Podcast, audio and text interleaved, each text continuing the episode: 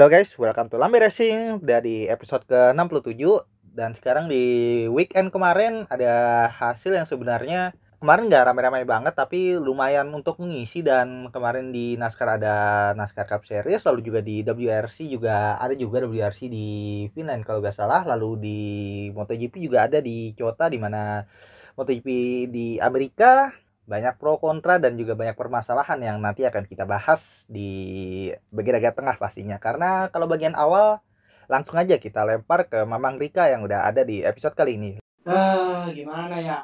Kemarin di di utaranya utaranya Austin tuh kering sedap sebenarnya nih. Karena tiga balapan majornya NASCAR turun semua, Ya. Xfinity, Truck sama Cup Series. Gua akan fokus ke ini sih, ke Cup Series. Tapi sebelumnya gua mention Oke. dulu di Xfinity sama Truck itu kemarin yang menjadi poin kuncinya adalah munculnya pemenang baru dan insiden-insiden big one yang ya sedikit tidak nampak di Cup Series tapi itu bisa lain cerita. Eh, yang terdampak big one itu cukup banyak ya, hampir setengahnya dari 40 pembalap yang terlibat insiden itu ada ada 16 pembalap, Sebanyak itu? hampir setengahnya.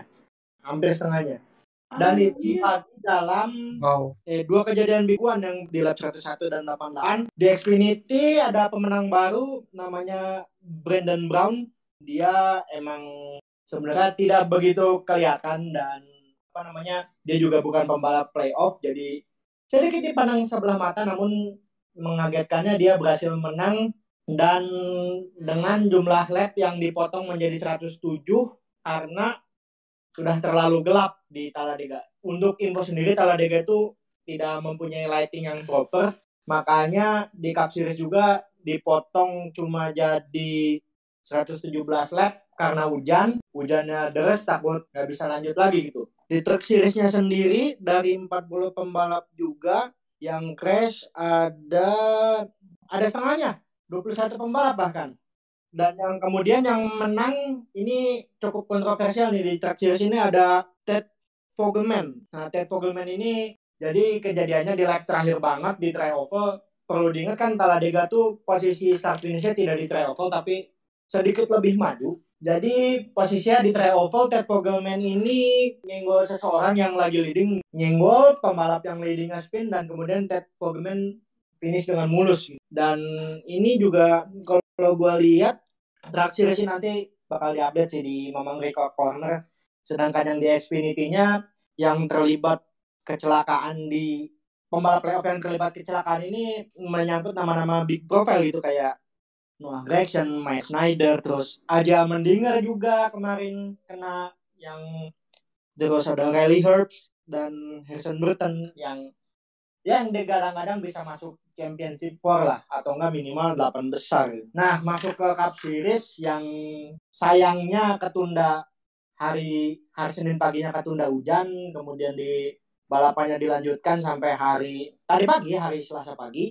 Hasilnya ini somehow cukup cukup mengagetkan karena Hendrik tidak tampil seperti biasanya. Tajinya tidak tidak unjuk lah di Talladega kali ini karena tiga dari empat pembalapnya tidak fin maksudnya tidak dua tidak finish satu terlibat kecelakaan tapi masih bisa lanjut dan satu lagi tidak berada di top 15 pemenangnya eh, bisa dibilang Akamsi Baba Wallace yang menjadi pembalap Afro American kedua setelah Wendell Scott yang memenangkan balapan top tiernya NASCAR. Di top 10 ada Brad Keselowski, Joey Logano, Kurt Busch yang tersisih di babak 16 besar tapi dia tetap fighting dan bisa meraih posisi keempat. Kemudian Christopher Bell yang sempat ada di bottom four yang bisa dibilang hampir terancam tidak lolos ke delapan besar tapi somehow posisi dia bagus dan ya meskipun masih ada di bottom four tapi tidak tidak sejelek dua pembalap Hendrik yang akan gua sebut belakangan. Kemudian keenam ada Chris Buescher another great race by him sempat menang di stage 1 dan memberikan sedikit apa ya sedikit angin segar itu untuk Rush Fenway Racing. Ketujuh Danny Hamlin ke 8 Kevin Harvick ke 9 Eric Jones dan ke 10 Anthony Alfredo Eric Jones yang pembalap yang sebenarnya decent tapi tidak mendapatkan equipment terbaik dari Richard Petty Motorsports. Tapi dia bisa masuk top 10 itu adalah sebuah pencapaian. Untuk pembalap playoff lainnya yang akan gue mention di sini Martin Truex ada di posisi ke-12, kemudian Ryan Blaney ada di posisi ke-15, Chase Elliott ada di posisi 18, tadi yang sempat gue sebut Hendrick nggak ada yang di top 15 sama sekali. Kyle Busch di posisi ke-27 sempat terlibat insiden Big One, kemudian William Byron, Kyle Larson, dan Alex Bowman yang bisa gue bilang jelek banget, jelek banget performanya. Sebenarnya bukan jelek sih, tapi sedikit kurang hoki karena ketiga pembalap Hendrik ini jatuhnya kena insiden karena ulah orang lain gitu. Meskipun Kyle Larson sebenarnya kalau ditarik mundur ke belakang ketika insidennya bersama Justin Allgaier, itu tuh Allgaier disundul dari belakang oleh William Byron. Kemudian Alex Bowman kejadiannya adalah ketika Chase Elliott nyundul Ricky Stenhouse Junior dan Ricky Stenhouse tiba-tiba mobil terdorong dan nyodok Ryan Brace kemudian Ryan Brace nembok dan akhirnya menyebabkan Matt Di Benedetto ikut terseret bersama Alex Bowman. Untuk balapannya sendiri ya bisa dibilang tadi sempat gua mention bahwa rain shorten race jadi balapannya kepotong hujan meski tiga lap lagi menuju stage 2 balapan dinyatakan red flag dan tidak dilanjutkan berarti itu menjadikan Baba Wallace sebagai pemenang dan top 10 stage point tetap diberikan karena itu menjadi poin resmi untuk stage 2. Nah, untuk review di Roval sendiri ini dari playoffnya lumayan seru nih. Soalnya meskipun Kyle Larson perjalanannya tidak menuju Talladega tapi dia masih setidaknya masih aman masih berada di top 4 kemudian Kyle Busch turun jauh ke posisi yang tidak aman itu di di posisi tengah. Chase Elliott juga samanya dan duo Penske Joey Logano dan Brad Keselowski otomatis naik jauh karena mereka berdua finish cukup tinggi. Untuk William Byron dan Alex Bowman satu-satunya yang bisa meloloskan mereka hanyalah kemenangan di Charlotte Roval gitu. Jadi bakal ada satu Hendrick yang tidak lolos ke delapan besar, kemudian Kevin Harvick somehow posisinya masih aman-aman enggak. Dan Christopher Bell kita tahu dia cukup jago di track Roval karena dia pemenang di Daytona Roval di Februari lalu. Untuk ya setidaknya untuk top 4 masih aman, mid mid 4 masih aman dan bottom 4 juga cukup cukup aman untuk dua pembalap aja share dan ketentuan berlaku untuk William Byron dan Alex Bowman sekali lagi gue ucapkan mohon maaf mungkin belum waktunya untuk masuk ke delapan besar kecuali ada kejutan dari kalian. Salah satu dari kalian memenangkan balapan dan membuat pembalap lainnya harus terlempar keluar ya mungkin segitu aja dulu sih dari Alabama ya dari Talladega. Kita sekarang pindah ke selatan deh ke Austin Oh nyari 10 menit ya kalau dilihat-lihat tadi bahasannya untuk di NASCAR Series sendiri di Cup Series dan dari utara sekarang kita pindah ke daerah agak selatan dikit di Austin Texas di mana MotoGP akhirnya kembali ke tanah Amerika setelah tahun kemarin nggak bisa gara-gara COVID yang melanda dunia. Well jadi baru aja balik kota kota ada menyimpan masalah di mana ini track nih bumpy banget sejak resurface yang dilakukan oleh mereka. Bukannya menjadi lebih baik malah lebih buruk. Bahkan bumpy pun sangat berpengaruh terhadap para pembalap yang rasa kalau ini track parah banget. Pembalap sekelas Espargaro lalu juga Peko pun sudah mengutarakan suaranya mengeluhkan tentang track ini yang bumpy banget. Bahkan Quartararo pun menyebut kalau track ini ibaratnya kayak track motocross kayak track buat motocross tempat dia latihan biasanya saking parahnya bumpingnya. Ditambah lagi dengan kejadian di mana saat ini kan kejuaraan roda 2 lagi dipandang masalah safety sejak kejadian di SSW 300 yang membuat berpulangnya Denberta Vinales yang menjadi salah satu alasan kenapa kemarin Vinales pun gak bisa tampil karena masih di masa berkabung karena berpulangnya saudara sepupunya si Denberta Vinales. Nah untuk di balapan kemarin sebenarnya nih nggak kelihatan-kelihatan banget, nggak parah-parah banget. Bahkan yang bisa gue bilang yang sebenarnya seru itu sebelum race MotoGP-nya. Mungkin kita tarik dulu di tadi yang pertama bahasan Cota dengan track yang bumpy banget apakah itu bahaya banget apa enggak dan menurut para rider pun sudah mengiyakan kalau track ini bahaya dengan bumpy-nya bahkan udah diibaratin sama track motocross gitu saking parahnya Kalau menurut kalian sendiri kayak gimana? Sebenarnya malah aneh banget sih kayak Hmm. eh, biasanya sih kalau misalnya ada track dari Ya. Surface itu kan harusnya pasti lebih bagus kan kualitasnya. Iya. Ini Iya. malah kebalik gitu kayak malah lebih buruk. Oke, mungkin COVID jadi alasan. Hmm. Tapi ya agak kurang masuk akal juga masa iya cuma gara-gara COVID Hmm. terus nggak diurus langsung Iya. makin buruk. Dan Iya. Eko pun juga pernah dia bilangnya sih kalau Hmm. bisa nggak ikut balap ya nggak ikut balap. Iya. Cuman ya, ya, se- sebelum mungkin race lah udah ngomong bahkan. ya makanya nggak mungkin orang udah Quartararo udah tinggal megang gelar masa iya Eko dia maju ya Nah, nah itu dia. Bahkan gak cuman Peko juga, Alex Espargaro juga bilang hal yang sama loh BTW. Sampai dia ngeluh masalah leher juga sakit kalau dia pas di kemarin di free practice. Kelihatan banget di free practice 1, 2. Gue lupa free practice 1 apa 2 yang hujan tuh kelihatan banget kayak rider tuh bawa motor deh kayak naik kuda.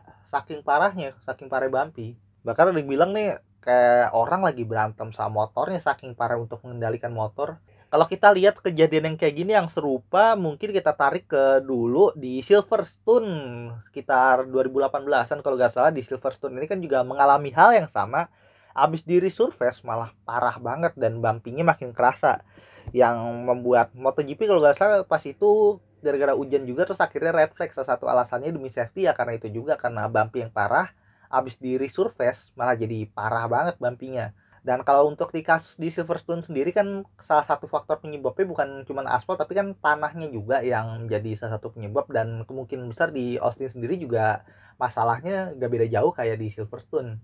Tanahnya yang emang kayak gitu. Menjadi salah satu sumber masalahnya. malah keren nggak sih di Austin kan Austin ini daerah tengah-tengah Amerika Texas yang Yep, daerah di- tengah, tapi- lah. Emang daerah tengah sih, tapi kalau dilihat kayak misalkan lagi musim lagi musim hujan gitu di sono ibaratnya itu kan parah banget no bahkan pas 2015 kan sempat banjir juga no tracknya kalau nggak salah gara-gara hujan sempat kerendam. Nah kan di track ini agak tricky juga kalau lihat situasi kemarin Iya. dengan gitu tetap aja gak ada tanggapan yang bener-bener sampai menunda race karena ujung-ujungnya race-nya jalan-jalan juga kualifikasi juga berjalan yang untuk di kelas MotoGP Peko berhasil hat trick pole position diikuti oleh Quartaro kedua lalu Marc Marquez ketiga kemarin dan di setelah kita ngebahas masalah free practice juga yang banyak masalah gara-gara track bumpy rider udah ngeluh banget tracknya juga bumpy banget. Kalau menurut kalian kayak gimana nih? Kalau misalkan ini contohnya sebenarnya bumpingnya termasuk parah banget apa enggak apa gimana kalau menurut kalian semua Parah banget, parah banget. Lo tau gak sih di FP1 di Moto3-nya Iya. ada yang ginjalnya kena itu? Si Sergio Garcia yang dia akhirnya nggak ikut balapan gara-gara Oh, ginjal, gara-gara bumpy terus ginjalnya tuh Iya, kena. iya. Apa sih yang atas motor itu yang kayak kaca-kaca gitu? Gue lupa namanya apaan. oke fairing gitu lah kena ya Ah iya itu, iya kena itu. kayak kaca fairing apa balapan. Ginjalnya loh, gila. Saking bumpy-nya ini track. Kepet- Iya bahaya banget. makanya apalagi kan motor-motor kelas junior kan emang parah banget gitu. Kayak macam Moto3 kan sekarang lagi diliatin banget gara-gara kejadian kemarin. Iya, padahal kalau dilihat race juga nggak kencang sih. Cuma ya cukup cukup aneh malah menurut gua. Gara-gara bumpy doang. geradakan gitu bumpy akhirnya malah nyentuh kena ginjal gitu sakit loh. Ada horor sih hitungannya Iya, cuma kalau dilihat horor juga sebenarnya kalau dilihat replaynya itu nggak crash yang horor gitu loh. Kayak ya biasa karena biasa efek bumpy doang. Iya, efek bumpy karena doang. bumpy-nya aja no ginjal deh kena pantat deh kena leher pun juga beberapa rider ada yang ngeluh juga masalah lehernya kayak sakit gitu gara-gara bumpy kayak ngerasa ini saking parahnya nih aspal mungkin bisa diibaratin kayak aspal-aspal proyek yang habis dilin habis dilewatin mata truk gede yang biasanya habis dari pabrik Tanjung Priok. iya sih iya daerah-daerah Tanjung Priuk, Pulau Gadung, tapi sekarang kelihatannya udah gak parah banget ya kayak dulu kalau di daerah Pulau Gadung, tapi gak tahu deh kalau kata temen gue gitu, soalnya gue udah lama gak lewat sono, gak lewat Pulau Gadung sih. Kalau dulu terakhir gue lewat asli parah banget itu. Udah sih sekarang udah mending sih untungnya. Iya, berarti deklar proyek de proyek-proyekannya udah selesai kayaknya di Udah, emang udah kelar. Udah kelar. Nah, setelah bahayanya track kita pindah ke Moto3 di mana Moto3 ini parah banget nih gue gue bingung nih kenapa Moto3 dalam di musim ini udah banyak banget kejadian-kejadian yang emang bahaya banget. Bahkan kalau terakhir sebelum kejadian ini di race Catalunya setelah kepergian mendiang Jason Fryer di race selanjutnya di Catalunya pas itu Luis Capirossi ngamuk-ngamuk race sebagai race director dia ngamuk-ngamuk ke rider-rider Moto3 gara-gara anak-anakannya bawa motor itu parah banget barbar weaving segala macem. Gak ada otak-otakannya dan sekarang di Chota pun mulai terjadi lagi di mana ini mungkin kombinasi antara rider yang ugal-ugalan parah rada kurang nggak otak entah karena jiwanya masih terlalu muda apa gimana di Moto3 ditambah dikombinasikan dengan track yang rada bumpy gini kemarin juga langsung akan korban nah untuk pertama yang si Salah Philip Salah kalau nggak salah dia cedera kemarin yang bikin sampai red flag Nok dia kelihatannya kena tangannya semoga dia gak bernasib kayak Jorge Lorenzo di Phillip Island dulu soalnya kena tangannya juga sampai sarung tangannya lepas kalau gak salah sampai red flag dan yang kedua yang buat red flag kejadian antara si Minyo, si Alcoba dan juga Acosta gara-gara si Oncu Oh, nih iya. ngulah Oh yang yang Iya. mana tuh ya? Iya, si Iya. Oncu mulai. Dia dia pindah racing line tiba-tiba akhirnya kena Minyo. Minyo jatuh, nah motornya langsung ya no time to react lah bagi Alcoba sama Acosta untuk ngindar. Akhirnya kena motor dua-duanya. Bahkan salah satu gue lupa si Pedro Acosta kalau gak salah yang sampai kena dinding samping trek Iya, itu pinggir Iya. banget. yang terbang itu. Terbang itu men terbang. Saking parahnya. Dengan kejadian kayak gitu tiga rider langsung tumbang langsung dikelarin langsung dikelarin balapannya di red flag. Dan yang sebenarnya menjadi salah satu alasan kenapa karena sebelumnya ketika mau dilanjutin balapan ini balapan 5 lap yang berarti kalau dia 5 lap kan biasanya dengan jiwa-jiwa mudanya rider-rider bakal barbar banget. Dan itu juga ada dikritik salah satunya Valentino Rossi pun juga udah mengkritik masalah balapan yang cuma 5 lap doang hingga sebelum akhirnya terjadi masalah yang di track itu antara Oncu yang ngulah no ke Minyo akhirnya yang kena kena korban lah. Gara-gara nabrak motor Minyo si Alcoba dan juga Acosta. Kalau menurut kalian dengan kejadian kayak gitu si Oncu ini bener-bener salah apa enggak kalau menurut kalian? Dan apakah dia pantas untuk diberikan rest ban dua rest ban dia langsung diberikan setelah Pantas. kejadian kemarin. Pantas. Terus pantas aja sih.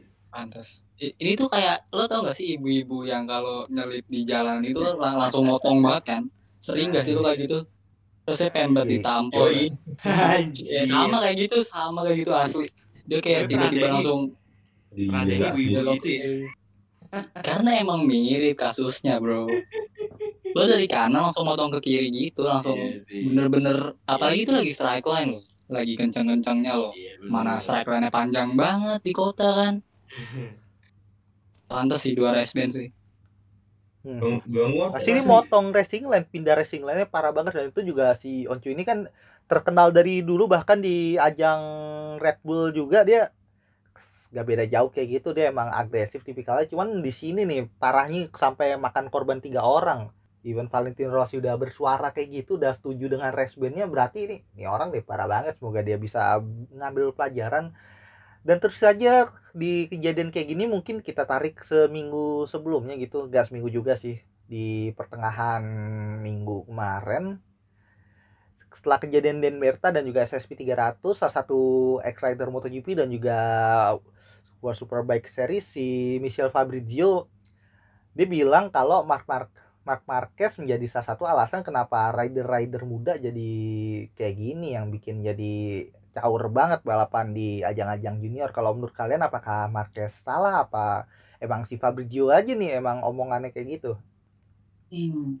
ada debatable sih sebenarnya Gue pun setuju agak debatable.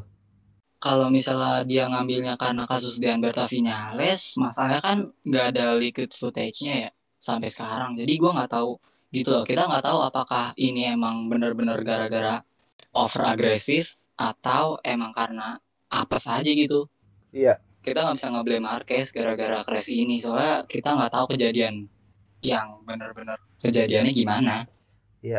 Bahkan ke crashnya pun juga bukan gara-gara si Marquez. Marquez iya. Itu tuh persepsi doang kayak Hmm. oh apa namanya orang udah punya persepsi Marquez buruk. Ya Udah Marquez tuh udah kayak jadi kambing hitam ibarat Marquez tuh inilah Iya, provider yang baru-baru ini disalahin gara-gara WA sama IG lagi down. WA, IG down, disalahin. WA, IG, Facebook down, Twitter tak tawa. Tapi kalau kita runtutin lagi kejadian kayak gini, mungkin sebenarnya ini Marquez ini emang mungkin dia gak bisa disalahin, dia gak sepatutnya klarifikasi juga. Tapi kalau misalkan disalahin, gue punya pandangan berbeda. mungkin bisa jadi bisa aja disalahin mengingat Marquez ini kan udah dijadiin panutan bagi rider-rider muda sekarang ini ibaratnya kejadiannya sama kayak dulu pas timnas Jerman dia gagal di Piala Dunia 2018 tapi yang disalahin Pep Guardiola. Orang mungkin gak akan ngerti kenapa Pep Guardiola disalahin tapi kalau misalkan mereka tarik mundur lagi mereka akan mengerti. Soalnya kan pas itu Pep Guardiola seperti merubah permainan di Bayern Munchen jadi ball position oriented yang mengubah juga permainan di timnas Jerman yang Jerman ini kan timnasnya kan terlalu parah banget ke Munchen banget terlalu di, sering dipenuhi oleh pemain Munchen jadi ya berpengaruh ke permainan akhirnya kurang padu dengan taktik segala macam yang menyebabkan kegagalan. Nah di kasus Vinales mungkin sama juga dia mungkin salah tapi salahnya ini gak direct karena dia cuman karena dia menjadi inspirasi rider muda dengan permainannya yang emang agresif banget walaupun gak sepenuhnya disalahkan tapi mungkin bisa aja dia karena menjadi salah satu penyebab akar permasalahan. Dan ini terjadi di Marquez di mana dia ini kan kesalahan dia bukan dia yang bikin dia juga bukan salah. Dia cuma inspirasi tapi dia menjadi salah karena karena yang dia tunjukkan ini bisa merubah persepsi rider-rider muda untuk maksa mereka mendorong sampai batas bahkan di luar batas kemampuan mereka menjadi sangat agresif tapi sebenarnya gitu sebenarnya gitu sih simpel aja. Dia dia gak salah tapi kesalahan yang terjadi ini karena indirect. Gak gak salah dia dia gak perlu bertanggung jawab atas semuanya.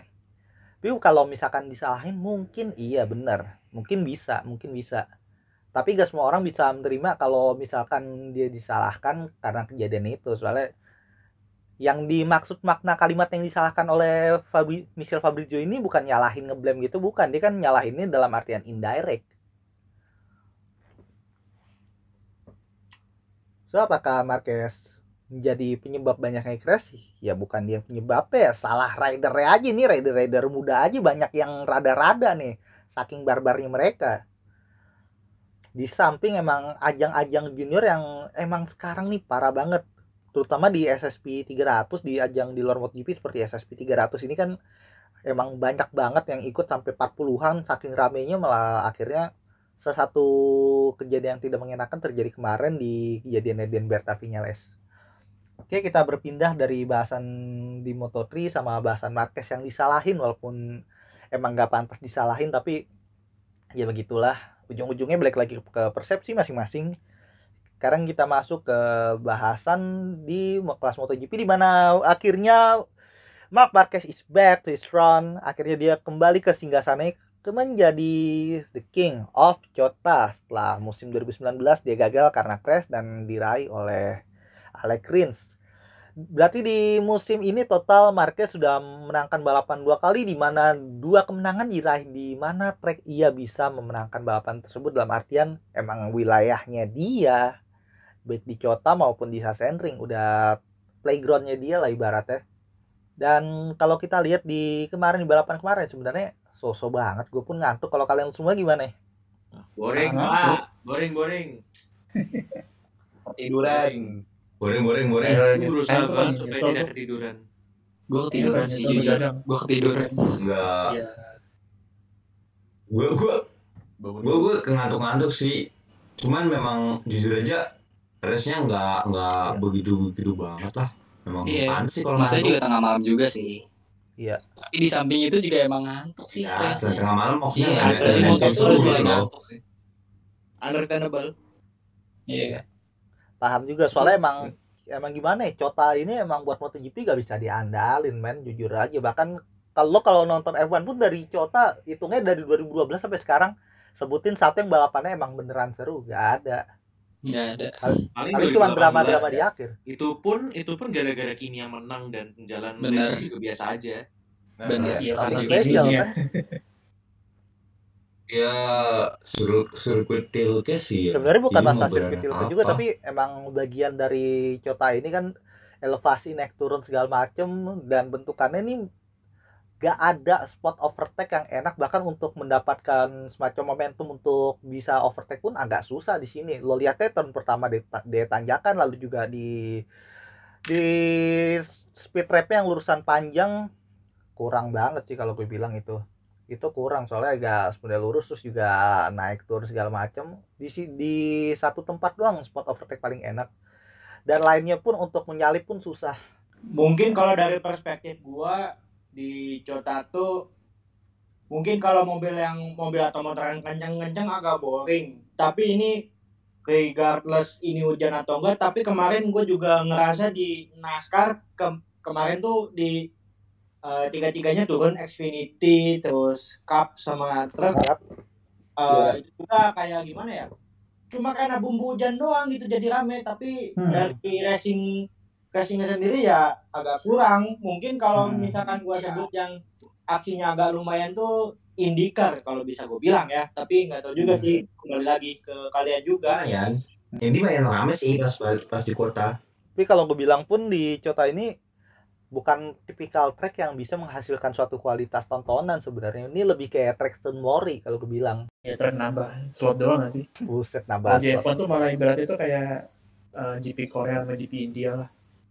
Bedanya kalau Iya. Austin itu bertahan terus. Hmm, formalitas biar ya membalap Hmm, Iya, biar iya. membalap Iya. di Amerika aja sih Biar artisnya banyak yang datang lah gitu kan. Amerika kan home of entertainment tuh. Ya, Cuan. lah, Tapi hype. sayang juga sih Cota dengan biaya sebanyak itu fasilitas lengkap itu kalau tracknya kayak gitu rasanya kurang banget kalau apalagi tracknya kayak gitu dengan layout kayak gitu cuman bisa dinikmatin Sun Mori doang dan balapan kemarin pun kalau mau jujur di MotoGP Sun Mori bahkan minim drama juga apa yang diharapin? Gak ada yang seru-serunya kalau mau jujur kalau mau jujur. Bahkan gue tiduran dua kali men. Gue ketiduran dua kali. Di pertengahan race gue ketiduran. Tapi balik lagi nih ke masalah di Cota ini. Jadi di Cota ini yang boring dan balapan emang boring. Lalu Marquez menang lagi di posisi 2 ada Quartararo dan posisi 3 ada Peko yang sebenarnya agak teteran di awal ke pertengahan hingga di akhir dia telat panas ya ujung-ujungnya dapat posisi 3 pun sebagai salah satu andil dari Jack Miller yang memberikan posisi lalu juga ada Jorge Martin yang melakukan mistake dan terkena penalti juga sebelum akhirnya di overtake. Dan kalau kita lihat di Cota ini, gak ada yang spesial juga ya. Terus eh, kita lihat Karena lebih lagi. ke performa Peko nggak sih belakangan ini kayak Iya, bisa tiga kali pole, Hmm. Terus dia malah improve loh. Dia dia improve kalau gue bilang kayak jadi Improve lebih banget, ya. stabil di papan atas, gak kayak biasanya turun mundur teratur walaupun di beberapa momen seperti di awal race di Cota kemarin kan dia sempat mundur teratur tapi sekarang udah enggak loh dia mulai lumayan stabil loh performanya Ya cuman udah sayangnya udah di waktu-waktu yang udah tinggal menunggu detik-detik Quartararo dapat gelar sih sayangnya itu. Iya, iya sih. Telat panas sih di musim ini, apalagi di awal musim banyak apesnya juga dan di Mugello juga apes parah di Silverstone dia dikerjain sama Michelin sampai ngamuk-ngamuk. Di Austria pun dia juga telat gara-gara Brad Binder master plan-nya berhasil. Dia kurang, masih kurang dikit lagi. Malah Bindernya udah finish duluan posisi pertama. Gimana ya? Kalau gue lihat bahkan di musim ini yang paling improve di antara semua rider mungkin gue berani bilang Peko dia emang improve banget cuman sayangnya dia on formnya pas lagi kayak gini pas Quartararo tinggal nunggu waktu aja buat dapetin gelar Yang berarti pertanda bagus sih mungkin buat next season ya. Kan Iya. nggak ada nggak ada Iya. perubahan juga kan next season. Eh, Oke. nggak ada Ducati mungkin bisa. Ducati mungkin Ya, udah mulai yang dari dulu emang Ducati emang title contender terus sih cuman ya Hmm. kalah terus belum pernah bisa Iya. menang lagi setiap setahunnya. Iya. Motor yang paling advance tapi bukan motor yang mungkin secara overall bisa ditangani oleh semua rider sih sebenarnya. Bahkan Dovi pun gagal dan Lorenzo pun juga gagal. Sekelas Jorge Lorenzo pun gagal. Jack Miller pun juga biasa aja kalau jujur di samping dua kemenangannya tapi formanya kalau mau jujur naik turun juga dia di Ducati cuma Peko doang nih sekarang bener walaupun telat hitungannya malah tunggu waktu aja nih Quartararo dapat gelar tinggal ngasihin gelar aja lah soalnya de- dalam hitungan dua race kalau misalkan dua race ke depan Quartararo udah menang udah satu tangan udah megang piala itu kayaknya Oke, kalau udah kita bahas Peko, kita bahas ke teammate-nya Miller yang kemarin kontak lagi sama Joan Mir. Jadi si Joan Mir ini gimana ya? Gue gue kasihan sama dia kalau mau jujur dia dengan segala pressure yang ada, tur dia musim ini datang sebagai juara dunia bertahan di musim kemarin walaupun juara dunianya banyak yang pun mempertanyakan karena juara dunia modal konsisten doang. Dia di balik segala pressure yang ada dia juga di samping kolis ada sedikit collision sama Mark Marquez senggol-senggolan gara-gara dikuntit mulu. Sekarang dia ada masalah baru lagi sama Miller nih masalah kalau kita tarik lagi ke awal musim dia juga sempat masalah yang konteks sama Joan Mir di balap pertama di Qatar. Tentu saja ada pertanyaan yang muncul bagi seorang Joan Mir apakah ia beneran a true champion setelah kejadian di mana dia Formula musim ini jadi balik ke setelan pabrik dan juga seringnya terjadi permasalahan kayak gini terutama sama Miller nih nggak tahu kenapa ya, kayaknya ada masalah nih orang berdua.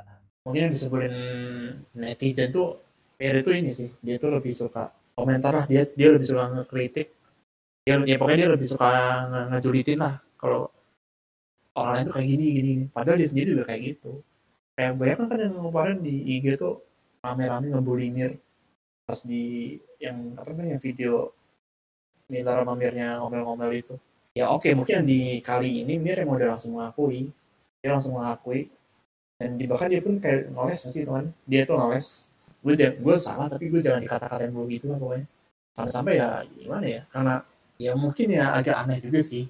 Kan tadi yang lu bilang Ismail true champion ya masa iya juara dunia masa sampai sekarang baru menang sekali doang gitu kan. Tapi kalau kita lihat pun walaupun dia datang sebagai juara dunia performa Suzuki pun musim ini gak separah gak semantap musim kemarin kalau mau jujur. Soalnya para rival juga malah lebih baik dalam pengembangannya dibandingkan Suzuki di musim ini. Lalu juga musim kemarin pun dia menang karena kecuali Marquez yang lagi cedera lain-lainnya juga malah naik turun formanya gak stabil dia doang yang konsisten. Masalahnya itu makanya sampai dapat istilah juara dunia tapi gak deserve lah apa gimana ya ujung-ujungnya balik ke perspektif masing-masing. Tapi dengan kejadian kayak gini semoga gak ada kejadian yang bisa menambah bumbu-bumbu drama gak jelas lah drama-drama receh MotoGP. Soalnya gue kesel banget kalau drama-drama receh kayak gini muncul. Yang yang panas tuh bukan ridernya tapi netizennya terutama netizen MotoGP di Indonesia. Nah yang gue kesel. Jadi sekarang F1 dan MotoGP sama-sama ini ya sama-sama Sama. aneh sama. Sebenarnya sebenarnya sama. Sama anehnya sama begonya juga. Cuman kalau MotoGP begonya tipikal bego-bego Indonesia. Kalau MotoGP kalau di F1 bego-begonya anggapannya kayak kayak forum bola gitu. Bola-bola IPL banter-banter di tweetnya segala macem. Gak beda jauh soalnya sama-sama membawa culture Inggris dari bola ke F1 dari was driver lah fraud Stappen fraud fraud Milton dan sebagainya itu ya emang gitulah kehidupan netizen dan sama aja. Soalnya sekarang kalau mau jujur pun netizen dia dia pingin lihat rivalnya menang bukan karena pengen ngerayain dia pengen lihat jagoannya menang pun bukan karena ngerayain jagoannya menang tapi karena motivasinya ini pengen ngerendahin rivalnya kalau kalah. Aslinya itu tapi kalau orang-orang sekarang. Netizen netizen aneh. Makanya nggak cuma ngedukung pembalap doang tapi ngedukung rival sih rivalnya itu. Nah itu itu dia. Jadi sengaja banget biar rival utamanya ini akhirnya jadi kalah. Terus itu dikata-katain apa yang muncul istilah Crash Stephen, Fraud Stephen, Fraud Milton dan sebagainya. Kalau dia pun di MotoGP pun juga sering banget kayak Mark lah segala macem terus juga aki-aki si Rossi juga kena. Sering banget kejadian kayak gitu. Jorge Lorenzo pun dulu gue inget banget di video 2015-2016 kena banget dia dia dikatain mulu paduka hohe. Iya iya, istilah padukanya itu ya ya, inget-inget gara-gara ditolong kan. Iya. Itu kita udah pernah bahas nggak sih di episode Overrated? uh iya overhead itu iya. Dulu dulu pernah dulu pernah well dari MotoGP mungkin udahan gitu aja soalnya gak ada apa-apa lagi yang dibahas. Gue pun bingung apa juga yang dibahas yang penting banget untuk dibahas. Soalnya gue menghindari drama-drama receh gak jelas sebenarnya. Soalnya kalau drama-drama receh kayak gini muncul di MotoGP yang ribut tuh bukan ridernya bukan kami tapi yang ribut netizen netizen Indonesia yang rada-rada ngeselin. Well kita lempar ke kita pindah ke ajang F1 tapi ini preview dulu soalnya balapannya belum mulai. Minggu kemarin libur jadi F1 akan kembali di Turkish GP di mana Turkish GP di Istanbul Park kayak kemarin. Dan kali ini kelihatannya Istanbul Park gak akan separah kemarin sih gripnya soalnya udah banyak perbaikan segala macam dari pihak Istanbul Parknya juga. Dan di balapan kali ini akhirnya setelah kita menunggu F1 akan ke mana satu provider streaming Indonesia akhirnya udah memberikan teaser gitu bahkan udah ngasih harganya juga plan untuk subscribe juga Udah official kok. Iya Udah official official. juga. Akhirnya kita udah menemukan rumah untuk nonton Formula One walaupun sebenarnya ini pastinya akan muncul pro dan kontra mengingat ya gimana ya yang dapat malah dia Iya. soalnya Itu nggak semuanya bisa bisa mendapatkan akses TV yang bagus soalnya ditayanginnya juga kelihatannya katanya di O Channel di O Channel nggak juga semua- udah udah fix katanya. iya udah Udah O keluar jadwalnya kan- juga di O Channel. iya udah keluar jadwal. minggu ini ya? nggak semua Iya. TV di Indonesia dapat O Channel Nah, iya anjir. Rumah Iya. gua nggak dapet O Channel. Tai lah. Oh channel susah merah. jujur aja gue aja yang di Jakarta pun gue tinggal di tengah-tengah Jakarta pun dapat O channelnya masih semutan men Oh ya? Anjir. iya Iya sama sama. Jadi TV kayak TV eksklusif gitu ya kalau lo pikir-pikir. Nggak nggak eksklusif juga sih sebenarnya Kayak coverage-nya kayak kurang banget gitu gak sih? ah, iya kurang luas bener bener O gua channelnya mana ada anjir dapat O Channel. O channelnya kalau mau jujur kayak lemparannya di video kalau misalkan kayak plan-plan yang olahraga kayak Liga Iya. 1 NBA Iya. juga dilemparnya ke O channel Iya iya iya iya. Iya benar. Itu apalagi dua tahun lalu, tiga tahun lalu tuh bener-bener kayak gitu doang sih, buangan-buangan doang. Sama dagang rice cooker. Nah iya. Nah, kopi Telepon deketan anjir. Kalau Iya, ya itu. Baru naik itu sekarang, baru naik-naik sekarang. Nah yang ini juga UEFA Youth Champions League. Iya. Memang agak susah dan emang muncul pro kontra juga sampai ujung-ujungnya kalau misalkan terpaksa pakai pakai link streaming pun ya hanya bisa memaklumi doang soalnya susah juga dan kalau berlangganan pun masih belum ada fix banget kepastian kalau misalkan kita plan setahun pun masih lanjut sampai musim depan apa gimana dan plannya Udah ini bulanan musim aja. kelar apa per tanggal Bulanan aja udah. Gue juga bulanan sans. iya dan ini bulanan lagi dulu. masalah dengan bulanan Iya. pun pasti Kalau ya balik lagi ke coverage juga sih di- soalnya gak semua orang punya sinyal yang Gini, gini. mendukung soalnya gini. server video permasalahannya gitu lagi kalau sih. sinyalnya kurang emang ada-ada kalau kalau apa namanya? Kalau yang jadi Lambe Racing tuh pernah dapet DM katanya udah sampai 2022 juga. iya sampai tahun Nah. depan soalnya sisaan kontraknya Fox dilanjutin sama mereka Iya. Iya, nah yang gua nggak tahu ini yang udah bayar setahun ini nanti bakal dilanjutin di paket F1-nya ini apa kagak? Jadi misalkan kalau di awal tahun udah bersetahun gitu. Hmm. Ini yang gua gue juga kurang tahu gitu. Harusnya sih lanjut ya, jadi nggak perlu bayar lagi. Iya. Harusnya sih lanjut, cuman gua nggak tahu soalnya kemarin ada yang reply juga di di Twitter Lambe dan kayak gue juga bingung mau jawab gimana. Ini lo tanya video aja gak sih?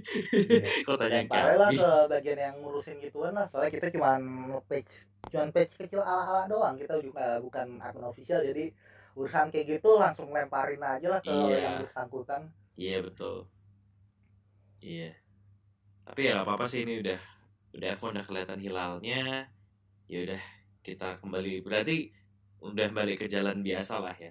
Tinggal Iya. katanya tinggal nunggu TV kabel aja nih. Mau nayangin Iya. semua TV apa kagak. Iya, soalnya Spot TV emang agak susah juga dan kemarin Spot TV pun di MotoGP malah PHP.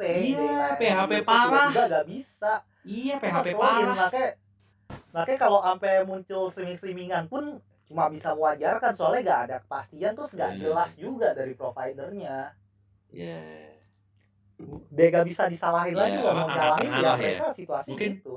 Mungkin mungkin kebahasannya bukan wajarnya tapi kayak apa ya angkat tangan aja lah nggak ikut Ya, ikutan sama aja mewajarkan dong kalau angkat Iya. tangan.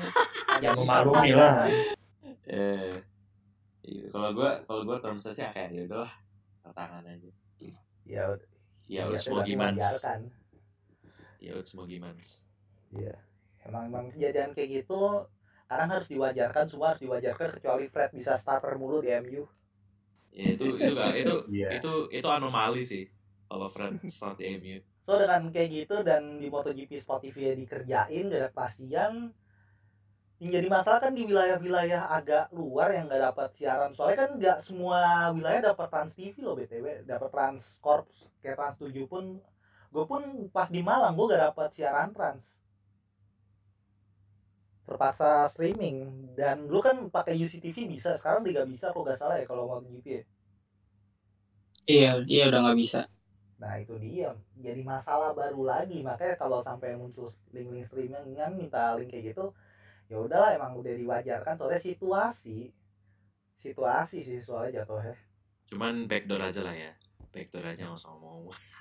Iya benar benar benar. Lebih baik diam. aja. Iya backdoor aja lah. Iya. Jangan keluar-keluar. pasukan total sportek rise up Waduh. nyimak deh gue. kalau channel mungkin kalian semua yang emang siarannya gak dapat di TV antena mungkin kalian bisa mencoba di TV digital juga kalau kalian punya yang decoder decoder digital kalau kalian mungkin bisa ngotak ngatik ada cara-cara gitu tutorial mungkin di grup-grup siaran digital TV digital kayak gitu ada juga caranya kalau emang kalian mau nyoba sih silahkan. Soalnya kan dengan era kayak gini kan perlahan TV analog agak ditinggalkan dan pada fokus perpindahan ke TV digital sesuai ituannya dari penyiaran. Kalau nggak salah dari Keminfo apa gimana gue lupa. Tapi ya ujung-ujungnya balik lagi pasti banyak plus dan minusnya dan salah satu minusnya di samping biaya kalau pakai TV decoder kayak gitu dan kepastian pun juga gak ada. Dan pakai TV decoder pun juga terlalu ribet ngurusin kabel juga kalau mau jujur. Itu yang bikin gue jadi agak mager. Lebih ribet daripada kabel TV antena biasa. Ya udahlah. Yang penting udah ada kepastian juga F1 tayangnya di mana. Dan MotoGP udah so far udah aman-aman aja sih di Trans 7 kalau kalian yang dapet lah yang dapet coverage dari Trans 7 tapi kalau misalkan nggak dapet balik lagi ke jalan terlarang yang sudah dihalalkan sekarang mengingat situasi kayak gini. Kayaknya udah gitu aja bahasan kita di episode kali ini. Cukup cukup. Ya udah segitu aja untuk bahasan kita di episode kali ini yang yang udah datang semuanya bisa sebutin satu-satu soalnya banyak banget dan terima kasih untuk kalian semua yang udah mendengarkan siaran ini. Ya semoga bahasannya bisa menambah wawasan kalian dan juga menjadi hal yang positif bagi kalian bukan menjadi hal yang negatif. Termasuk tentunya tadi kita sebut merek link tempat streamingan ilegal. Ini semoga bermanfaat juga kalau kalian lagi cari. Oke gitu aja deh cukup. Sekian terima kasih. Gak ada apa-apa lagi ya. Oke, sekian dan terima kasih. See you next time, see you next episode. Gue cabut. Bye. Thank you. Au revoir. Sayonara.